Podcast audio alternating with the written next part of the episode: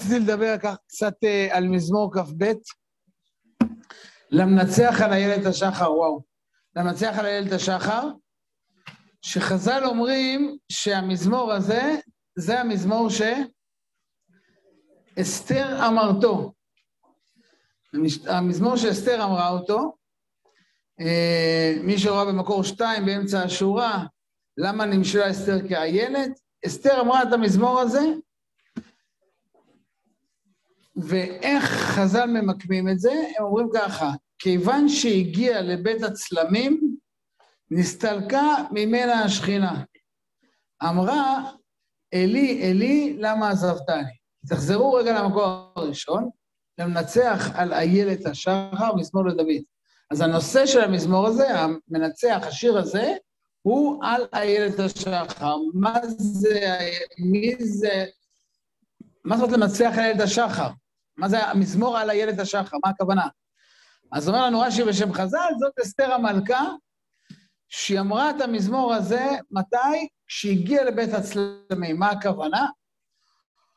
אומרים לנו חז"ל, והאמת שמי ש... אפשר לראות את זה גם כן בחפירות ארכיאולוגיות, של ארמון שושן וכולי. אה, נראה לי נמצא היום בלובר, נראה לי שהם גנבו את כל ה... בצרפת שם. בכל אופן, מלכי אומות העולם בעת העתיקה, אז לא רק שהמלך יושב, כמו שאנחנו מכירים מכירה, נוכח פתח הבית והשרביט בידו, הוא צריך להיות מוגן, יש שם מסדרון ארוך שמשני הצדדים שומרים, חיות, אריות, נמרים, עד לא מזמן גם, לא רק בעת העתיקה, כל מיני שליטים היו מחזיקים כל מיני חיות טרף ככה, זה היה גם סמל סטטוס, אבל גם שמי שמגיע אליהם, אחרי שהוא עובר בין כל הכלובים של החיות האלה, הוא כבר מגיע, מה שנקרא, עם המצב הנפשי הרועד והרוטט הנכון, כשהוא מגיע סוף כל סוף למלך. בכל אופן, בכניסה היה פסלים גדולים, אדירים.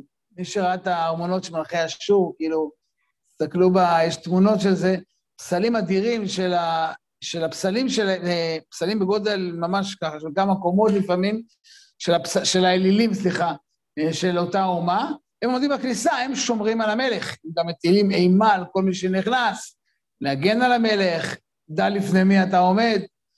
אה, להבדיל אלפי הבדלות, לנו יש מזוזה עם שם השם קטן כזה על הדלת וזהו, ואנחנו אה, מסודרים, עכשיו יש פסלים גדולים ומפחידים כאלה, וחז"ל אומרים, כשהגיע לבית הצלמים, נסתלקה ממנה השכינה. אמרה, אלי, אלי, למה עזבתני? למה? כי זה הפסוק הראשון. אם תחזרו עוד פעם למזמור, פסוק ב', עצרת השחר, אלי, אלי, למה עזבתני? ורק לקרוא את הפסוק הזה כל פעם שאנחנו אומרים את המזמור הזה, זה עדיין נראה לי מזעזע את הלב. התחושה הנוראה הזאת היא שאפשר להגיד לא רק השם השם או אל אל, אלא אלי, אלי, למה עזבתני? צעקה נוראית. שאולי גם כל אחד מאיתנו במהלך החיים לפעמים, לא עלינו, אבל יש רגעים כאלה של תחושה של אלי, אלי, למה עזבתני? רחוק מישועתי דברי שאגתי. זאת אומרת, אנחנו תופסים פה את אסתר במצב שהיא לא מדברת אל השם, לא מתפללת, לא מבקשת. מה היא עושה? שואגת. אנחנו תופסים אותה כבר כאילו, מה שנקרא בגבוה, כשהיא גם נמצאת בזה שאדם מתחיל לדבר, לא שומעים אותו, הוא מדבר יותר גבוה, לא... כשהוא מגיע לזה שהוא צועק, זה אומר שכבר כאילו, הוא ניסה הרבה הזדמנויות ועדיין אין לו מענה, אז הוא מנסה לצעוק. אולי מישהו שומע, אולי יש שם מישהו, אני לבד. אלוקיי, עוד פעם, תראו איזה אלוקיי, לא אלוקים.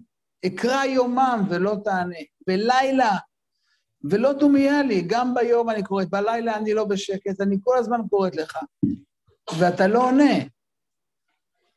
איך זה יכול להיות? הרי פסוק ד', אתה קדוש, יושב תהילות ישראל. בך בטחו אבותינו, כל הדורות, כל תהילות עם ישראל, כל תהילתם הייתה, שהם בטחו בך. בטחו ותפלטמו. הם בטחו בך ואתה הצלת אותם. אליך זעקו ונמלטו, בך בטחו ולא בושו. עם ישראל בטח בך, ואף פעם לא התאכזבו. הצלת אותם. אז למה אני תולעת ולא איש? חרפת אדם, בזוי עם, למה אני מרגישה ככה תולעת אדם ולא איש? למה כולם מחרפים אותי, מבזים אותי? מי זה? תכף נראה. כל רואי ילעיגו לי, יפטירו בשפה, לועגים לי, אומרים המפרשים, יניעו ראש, עושים כל מיני תנועות של לעג, כל הרועים שלי. אסתר המלכה, ככה היא מרגישה, מלכת העולם. רק להזכירכם כמה מאות נשים צעדו על המסלול הזה כדי להצליח להגיע לתפקיד שלה, השתמשו בכל מה שהם יכלו כדי לכבוש את ה... לסיים את המסלול מקום ראשון, ואיפה הם גמרו? בבית הפילגשים. אסתר היא, איך להגיד, המקום הנחשק הזה. איך זה יכול להיות שהיא מרגישה ככה? כל כך נטושה. גול אל השם יפלטהו, יצילהו כי חפץ בו. מה זה גול אל השם? אומרים מפרשים גול מלשון, אומר רש"י, לגולל. תגלגל את הכל להשם. מה זאת אומרת לגלגל אל השם? אנחנו יודעים להתפלל, אנחנו יודעים לצעוק, לזעוק אל השם, לבקש מהשם. מה זה לגלגל אל השם? למה הביטוי כל כך משונה לגלגל? גול אל השם. יפלטהו, יצילהו, כי חפץ בו. תגלגל את זה אל השם, ואז השם יציל אותך. למה? כי חפץ בו. מה זאת אומרת כי חפץ בו? מי חפץ? או, אפשר להגיד, או, יש, זה התחיל. או כי השם חפץ בך, השם אוהב אותך, אל תרגיש תולעת, השם אוהב אותך. או כי חפץ בו, האדם רוצה את השם. מה? האדם חפץ בעצמו, לא חשבתי, יפה. זאת אומרת, האדם בעצמו רוצה את עצמו. אני חשבתי על אפשרות עכשיו רביעית, זו הייתה האפשרות השלישית שלי, כי חפץ בו, השם חפץ בגול. מה זאת אומרת? בזה שתגולל, תגלגל את הכל אליו. אפשר להסביר את כל ההסברים, ואנחנו יודעים שכולם נכונים. זאת אומרת, המפרשים פה הולכים בכמה כיוונים, שהם כנראה משלימים את כולם לתמונה אחת, ביחד נראה תמונה אחת שאומרת, השם אוהב אותך, אתה אוהב את השם, אתה גם צריך לאהוב את עצמך, ויכול להיות שהשם גם כן חפץ, רוצה, במציאות הזאת, שתגלגל את זה אליו. שוב, אני עדיין לא מבין מה זה לגלגל את זה, אבל תגלגל את זה אליו. כי אתה גוחי מבטן. ביטוי נורא משונה, כי אתה גוחי מבטן. מה זה להגיח? אומרים השם להגיח זה כשמשהו פורץ על פני השטח. למשל, יש מעיין שנקרא, מה? הגיחון, נכון? נמצא בבטן האדמה, והוא מגיח, פורץ על פני השטח. משהו מתגלה, פורץ על פני השטח, זה נקרא גור. אתה גוחי מבטן. מה זאת אומרת אתה גוחי מבטן? מבטיחי על שתי אמי, או הפסוק הבא, עליך הושלכתי מרחם, מסביר לנו על מה היא מתכוונת. כשאני הגחתי, מי הגיח אותי? מי הוציא אותי לאוויר העולם? מי? קדוש ברוך הוא. אתה גוחי מבטן, מאיזה בטן? בטן אמי. אתה הוצאת אותי מבטן אמי. וואו. מה, לא הייתה שם מיילדת? למה? למה אסתר חוזרת לנקודה הזאת? זאת אומרת, אומרים חז"ל, שכשאסתר אומרת את זה, היא מדברת על מציאות מאוד מאוד ספציפית. אתה גוחי מבטן, מבטיחי על שדי אמי, זה אתה, לכאורה זה אימא, לא? אתה, למה? עליך, וזה הביטוי הכי נורא, הושלכתי מרחם. מבטן אמי אלי אתה. מה זאת אומרת עליך הושלכתי מרחם? ממתי משליכים מהרחם? מה זה? מה? איך זה יכול להיות? תשובה קשה מאוד, שכולנו עכשיו מכירים אותה, אבל עכשיו שקוראים את הפסוקים הצמררים האלה, מבינים מה חז"ל אמרו לנו. תראו פה באיזה מקור זה? מקור חמש. סליחה, מקור שש. כשמרדכי, נכון שהמגילה מסבירה לנו למה מרדכי, למה אסתר גדלה בית מרדכי? למה? כי אין לה אב ואם, ובמות אביה ואימה לקחה מרדכי לא לבד. שואלת הגמרא במגילה מקור שש, כי אין לה אב ואם, ובמות אביה ואימה לקחה. במות אביה ואימה, למה לי? זה מיותר. אם אין לה אב להם, ואם למה המגילה צריכה לחזור ולהגיד לי, במות אביה ואימה לקחה מרדכי. אמר רב אחא, כי המגילה רוצה לספר לנו מה קרה שם. היא ברתה אמה, כן? מת אביה. זאת אומרת, כשאימא שלה התעברה, אז אבא שלה נפטר. ילדתה, מתה אימה. זאת אומרת, אסתר, כשאימא שלה התעברה באסתר, אז אבא שלה נפטר. וכשאימא שלה ילדה אותה, מה? האימא נפטרה. תראו את רש"י. רש"י, הוא אומר את זה במילים, אני אומר, בעיניי מצמררות. אומר רש"י, ובמות אביה ואימה. טו, למה לי? למה זה כתוב פעמיים? מאחר דקסיב כן אהב בהם, אז למה המגילה חוזרת ואומרת, במות אביה ואימה. עכשיו, שנקרא את הפסוקים האלה, תזכרו את רש"י. אלה ללמדנו שאפילו יום אחד לא היה לאב בהם. אפילו יום אחד לא היה לאב בהם. למה? בשעה שנתעברה אימה מת אביה, נמצא שלא היה לה אב, משעה שנראה להיקרות אב. זאת אומרת, ברגע שאמא שלה הייתה בהיריון, אפשר לראות שהולך להיות פה אבא, כבר לא היה אבא. התחלת ההיריון, אומרים, או, הנה, אתה הולך להיות אבא. לא, כבר לא היה אבא. וכשילדתה אימה מתה, לא נראית לקרות אם. לא הייתה מציאות של מישהו שתקרא לה אימא. זאת אומרת, כשאסתר נולדה, אומרת אסתר, אני הושלכתי. כי מה זה להשליך? אפשר לתת, למסור, להושיט, להעביר לידיים של השני. אף אחד לא ייקח, אני יכול להיות שאני מוסר תינוק מיד ליד, אני מושיט תינוק מיד ליד, אני לוקח תינוק ונותן אותו לאדם אחר. אף אחד לא משליך תינוקות, מסכים איתי? מה זה להשליך? אין מישהו בצד שני. כשאני מוסר, אז אני אומר, אני נותן, ואני דואג שמה? יהיה מי שיקבל. אומרת אסתר, אני הושלכתי, כי גחתי לאוויר העולם, יצאתי לאוויר העולם, אבל לא היה בצד שני מי שיקבל אותי. הנערה אין לה אב ואם. לא היה לה יום אחד של אב ואם. זאת אומרת, לא היה שם בצד שני מי שיקבל אותי. תראו, נורא. אתה, אתה גוחי מבטן. אתה הוצאת אותי, כי לא היה שם מי שיוציא אותי. עליך הושלכתי. זאת אומרת, אני בעצם הושלכתי לאוויר העולם. לא היה לא אבא ולא אמא שיקבלו אותי, אז על מי הושלכתי? מי היה שם בסוף שתפס אותי? אתה. עליך הושלכתי, אני חוזר לפסוק י"א, עליך הושלכתי מרחם, לכן עכשיו אנחנו מבינים את המילים. מבטן אמי אלי אתה. והמילים אלי אתה, ברור, לאן הן מחזירות אותנו? לפסוק הראשון.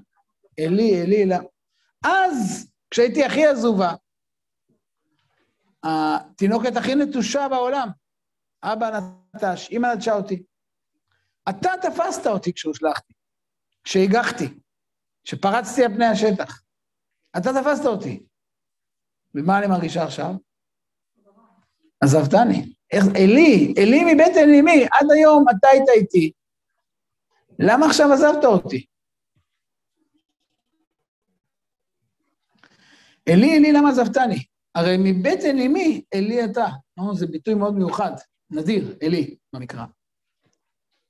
אל תרחק ממני, כי צרה קרובה. הצרה מתחילה להתקרב, תכף תראו כמה הצרה מתקרבת. כי אין עוזר. סבבוני פרים רבים. אבירי בשן קיטרוני. זוכרות את פרות הבשן? גדולות, נכון? עכשיו תחשבו מה זה פרי הבשן. אבירי, פרים, אבירי הבשן. זה שברים עם קרניים כנראה אימתניות, נכון? שור מועד זה יכול להרוג בן אדם. סבבוני פרים. יצורים ענקים מפלצתיים עם קרניים מתחילים להקיף אותי. קיטרוני. אני מרגישה מה? מכותרת. פצעו עליי פיהם אריה, טורף ושואג. אני מרגישה אריות מתחילות לסגור עליי. למה זה גורם לי? כמה מים נשפכתי. אני מרגישה כמו מים שפשוט נשפכים על הרצפה. הפכתי להיות נוזלית, לא יודע איך להגדיר את זה. מה מדובר פה? אומרים חז"ל שכשאסתר מגיעה לכניסה אל המסדרון הזה, שבסופו יושב שם אחשוורוש עם השרביט, מסתכל עליה ויודע שמה? סליחה על הביטוי שהחצופה הזאת, מה? הגיעה בלי רשות. ואחת דתה מה? אלא אם כן יש איזו סיבה מיוחדת. נזכיר שגם אסתר אומרת את זה מאוד ברור למרדכי, כבר שלושים יום, אה? זה המלך שאהב אותה יותר מכולם. חודש הוא כבר לא קרא לה, פעם אחת. המלך, המלכה, כן, חודש הוא לא קרא לה. שלושים יום הוא לא נקרא, לא נקרא לה במלך. זאת אומרת, בלשוננו, היא לא באה לו בטוב, מסכים איתי? שלושים יום הוא לא קרא לה. אומרת אסתר למרדכי, זו הסכנה הכי גדולה לבוא עכשיו. הוא ממש לא בטוב איתי. למה עכשיו? בוא נחכה. יש זמן. כמה זמן יש? נגזרה הגזרה לעוד כמה זמן? 11 חודשים. הגזרה יוצאת, הדת ניתנה בשנה בירה בי"ג ניסן, ונקבע יום ההשמדה למתי? י"ג אדר, נכון? זה עוד 11 חודשים. עולה מר מרדכי, תשובה שקשה להבין אותה. אם החרש תחריש עימה, שתי מילים, בעת הזאת, לא שמים לב לזה במגילה. אם החרש תחריש עם מתי? בעת הזאת. תגידו להם שיעברו לגור בשדרות ונראה אותם. אה, החרש תחרישי בעת הזאת, רווח והצלה הם עוד לא יודעים מקום אחר. תנסי לדחות את זה לאחר כך. הוא לא אומר לה, אסתר לא אומרת לו, אני לא אלך. לא שמים לב, תמיד חושבים שאסתר אומרת לו, אני לא אלך, אומר למרדכי, את תפסידי את הכל, את צריכה ללכת. אסתר אומרת, אני אלך, אבל לא עכשיו, זה לא נכון עכשיו. בואו נחכה קצת, זה לא הזמן הנכון, אף פעם לא קרה לי שלא קרה לי 30 יום, כל יומיים הוא היה קורה, מה זה, מה הוא הולך פה, כאילו? בואו נחכה שישתנו קצת, שתנה האווירה, נבוא כשהוא מתחיל להתגעגע, לא יותר הגיוני? אומר למרדכי, לעת כזאת הגעת למלכות. ועכשיו את הולכת, שלוש פעמים תראו כתוב שם, לעת הזאת, לעת הזאת, לעת הזאת. עכשיו את הולכת, עכשיו, היום, ביום הזה של הגזרה. ואז באמת אסתר הולכת, צומו ואני הולכת. אבל זו משימת התאבדות. כאשר עבדתי, ובאמת, קשה להבין למה מרדכי דורש את זה ממנה, לכאורה. כי בהיגיון, מי צודק? בואו נחכה. נראה לאן דברים יתפתחו, נראה מתי הוא, כמו שאמרתי, לא יודע, ייזכר בי כאילו ברגעים היפים שלנו ויקרא לי. ואז נגיד לו, מצאתי חן בעיניך המלך, איזה מצאת חן? הקודמת, כשקראו לה, לא הגיעה. זאתי לא קוראים לה, ומה? מגיעה. כאילו, שתיהם יגמרו באותו מקום. באותה דרך. כאילו, היא, היא פה קוראת מרד על המלך, כל השומרים יודעים שהיא הגיעה ברשות. אף אחד לא הודיע שהמלכה נקראה, היא מגיעה בלי רשות. אף אחד לא נכנס, כאילו, אם לא הודיעו לשומרים מראש שהוא מוזמן. בגלל זה הם הורגים כל מי שמתקרב, ככה המלך מוגן. אז כולם יודעים שאין לה, כל השומרים שעומדים עכשיו לאורך המסדרון הזה, כל המפלצות הגדולות האלה, אבירי הבשן עם החרבות, והאריות שבכלובים שם רק מחכים, כאילו, לאיזה מישהו שינסה לפגוע במלך, כולם עומדים שם, שואגים וכולי, ואסתר, כולם יודעים. אומרים חז"ל, תכף תראו את זה בפסוק, אומרים חז"ל, כולם מבינים לאן היא הולכת. כאשר עבדתי, עבדתי. גם היא אומרת לו, כל עבדי המלך ועם מדינות המלך יודעים. כל איש ואישה שעברו עכשיו דעתו, כאילו, כל, כל, כל, אין, כאילו, זה לא... אין מצב שמישהו נכנס שם בלי רשות ויצא מזה בחיים. אתה מבין מה מדובר? מגיעה לבית הצלמים, הסתלקה מן השכינה. אלי, אלי, למה עזבתני? מבטן אמי, כל חיי הייתי בודדה, ועכשיו זה הרגע הכי בודד בעולם. אפילו הקדוש ברוך הוא כבר לא איתי. בין הפסלים המפחידים האלה, השם תהיה איתי, תהיה איתי עכשיו, למה אני הולכת? פה אני לבד? איך זה יכול להיות? השם עוזב אותה. השכינה עוזבת אותה, לכאורה. ואז היא מתקדמת. וכשהיא מתחילה להתקדמת, אומרים חז"ל, תהפכו את הדף למקור 18 בחלק השני, כשאמרה בכן, מקור 18 בחלק השני, כשאמרה בכן אבוא אל המלך, שלא כדת וכולי, התחילו בני הפלטין אומרים, הנה, עכשיו הוא כועס עליה, חוזר עליה מיטה, כל בני הארמון מסתכלים. וכל אחד ואחד אומר, אני אטול את בגדיה, זה אומר אני אטול את תכשיטיה, זה אומר אני אטול את קודשיה, זה אומר אני אטול את הפורפירה שלה, של המלכות הגלימה. בחייה כבר מתחילים לחלק אותה לחתיכות. שנאמר, יחלקו בגדיי להם, ועל לבשי יפילו גורל. הם צריכים לריב ביניהם, אני לקח את זה, בואו לא נריב, בואו נעשה מה? הגרלה, כמו המן, עושים, אתם טובים בהגרלות שם. כיוון שהייתה צופה ורואה כן, היא שומעת את כל הדיונים האלה, כל אחד מה הולך, איזה חתיכה ממנה הוא הולך לגלוש תכף. זה את השרשרת, זה את הזה, את ה... מתפללת ומזכיר רק את התיאורים, נראה לי, של היהודים בשואה, איך שמסתכלים עליהם שונאי ישראל ומתחילים לחלק אותם ביניהם, את מה שיישאר. אמרה, אתה השם, אל תרחק, אילותי לעזרתי חוש. תכף נראה את הפסוק. וכיוון שראה דוד כן, שדוד ראה אותה ברוח הקודש, עומדת שם, במסדרון הארוך והצר הזה בין החומות וכל המפלצות האלה, באיזה לשון היא קוראת לקדוש ברוך הוא? אילותי? סידר עליה מזמור על הקדשך. אז תחזרו רגע למזמור ותראו את הפסוקים האלה, עכשיו אנחנו נבין אותם. כמים, אני פסוק תזה, כמים נשפכתי, התפרדו כל עצמותיי. כשהעצמות של, של האדם מתפרדות, מתפרקות, מה קורה לו? אם אין שלט, מה יקרה לאדם? כמים נשפכתי. היה ליבי כדונג, נמס. אני נמסה, העצמות שלי מתפרקות, ואפילו הלב, בפנים, מתחיל להינמס ולטפטף לתוך המעיים.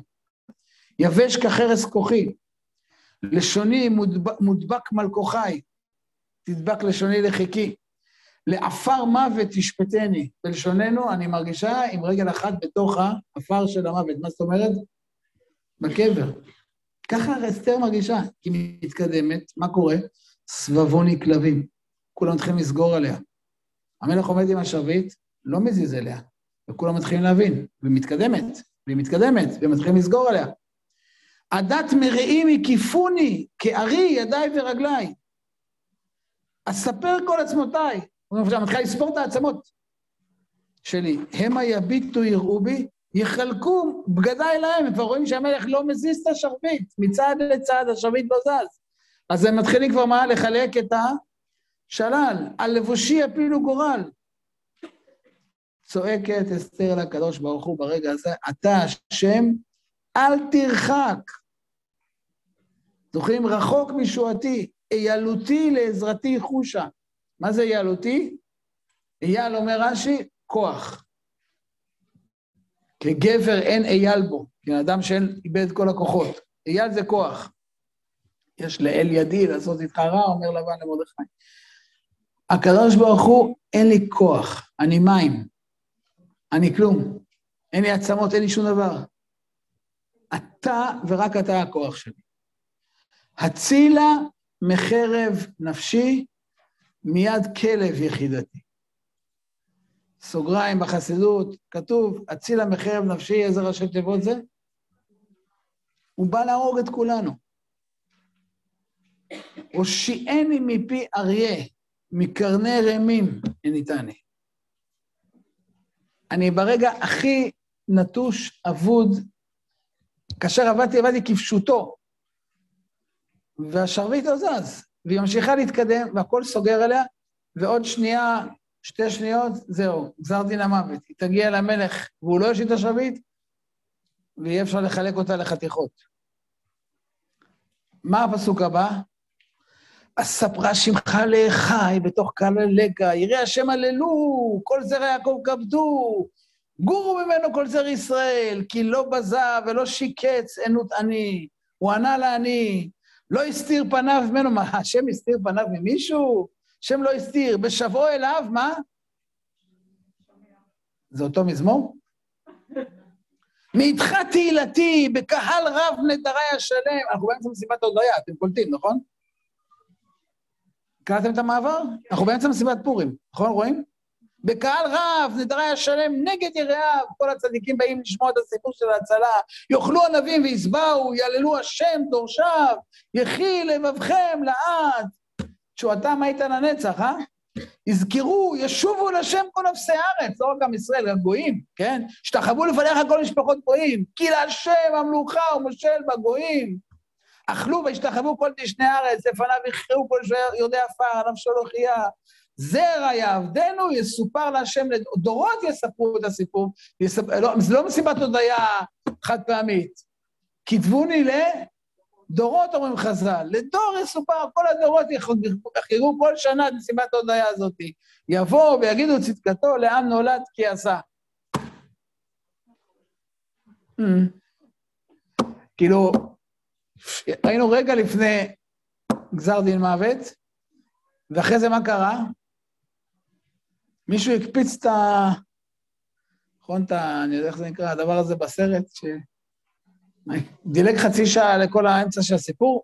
כאילו, איך הגענו מהרגע, ל... מהצרה הגדולה לאמצע מסיבת ההודיה? מסכים איתי? איפה הסיפור של הנס? טוב, אז כולם יודעים שזה מגילת אסתר, אבל כאילו, מה קרה פה? אה, אה, אה, מה, מה זה המעבר המטורף הזה, נכון? שיא החושך, שיא הבור, עם רגל בקבר, בור, בור, בור של בור אמיתי, ובאמצע סעודת ההודיה. זה איילת השחר. זה בדיוק ההגדרה של המושג איילת השחר. אומר הזוהר הקדוש, תראו, ב... בצד השני, אנחנו לא מבינים, אבל רק את המילים. מקור 19, כדייתת צפרא דאיקרא שחר, שמגיע בוקר שנקרא שחר, זאת אומרת, יש בוקר ויש שחר. מה זה שחר? יתלה חבלים דגלותא. אז השחר זה שיש את חבלי הגלות. חבלים זה מה? ייסורים, נכון? ובגין דעת קריאטיה, זה מה שנקרא את השחר. את השחר זה הרגע הזה שיש את חבלי הגלות. יש בוקר ויש איילת השחר. אבל מה זה איילת איילותי? כוח השחר. אסתר היא כוח השחר. כוח המחץ הזה שנקרא כוח השחר. מה זאת אומרת כוח השחר? על שם קדרותא דצפרא. שלוש דקות. לא? לא. קדרותא דצפרא. צפרא זה מה? בוקר. החושך של הבוקר, מה זה בוקר? אור, מסכים איתי? מה זה החושך של הבוקר? אומר, אומר ה... טוב, אין לנו זמן לקרוא, אבל תראו את זה במקור 16, אני אקרא רק בדילוגים, שאין לך שעה של אפלה שהייתה להם לישראל כשושן הבירה, שנגזר אליהם להשמיד, להרוג ולאבד, וראו אור גדול. דלגו למדרש הבא, שורה שנייה. מה זה כי ישב בחושך השם אור לי? לא כי ישב בחושך אני אראה את האור שבקצה המנהרה, אלא באמצע החושך מה יקרה? אמר דוד למנצח למישהו קופץ כאייל, כמו שאייל קופץ פתאום, מאיר לעולם בתוך החשיכה, בשעת החשיכה. למה? דלגו שורה, מתי הוא חושך? מתי החלק הכי חשוך בלילה? תמיד חושבים חצות הלילה, אומרים לנו חז"ל, לא, עלות השחר. למה? הלבנים, הלבנה והכוכבים נכנסים, המזלות הולכים, ואותה שעה אין חושך גדול מזה, ואז הקדוש ברוך הוא מעלה את השחר מתוך החושך, הוא מאיר לעולם. דלגו שלוש שורות, מודגש שוב, לכך נאמר על אילת השחר, שהביאה את השחר מתוך החושך. תמיד אני אומר, תשימו לב, בשפת הקודש, הרגע הזה האור בוקע בבת אחת, הוא נקרא שחר. מה שורש המילה שחר? שחור. הרגע הכי שחור זה הרגע מה? המהפכה של האור.